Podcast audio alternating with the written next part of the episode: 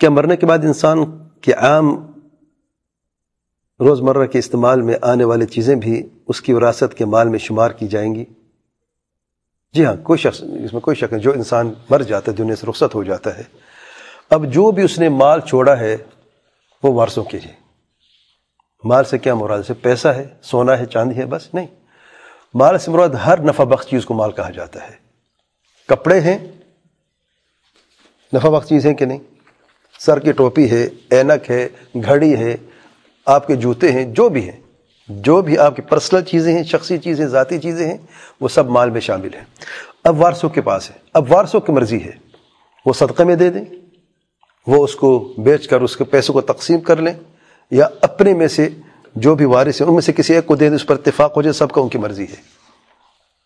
तो इसमें यानी मरने वाले के सब चीज़ें शामिल हो जाती हैं।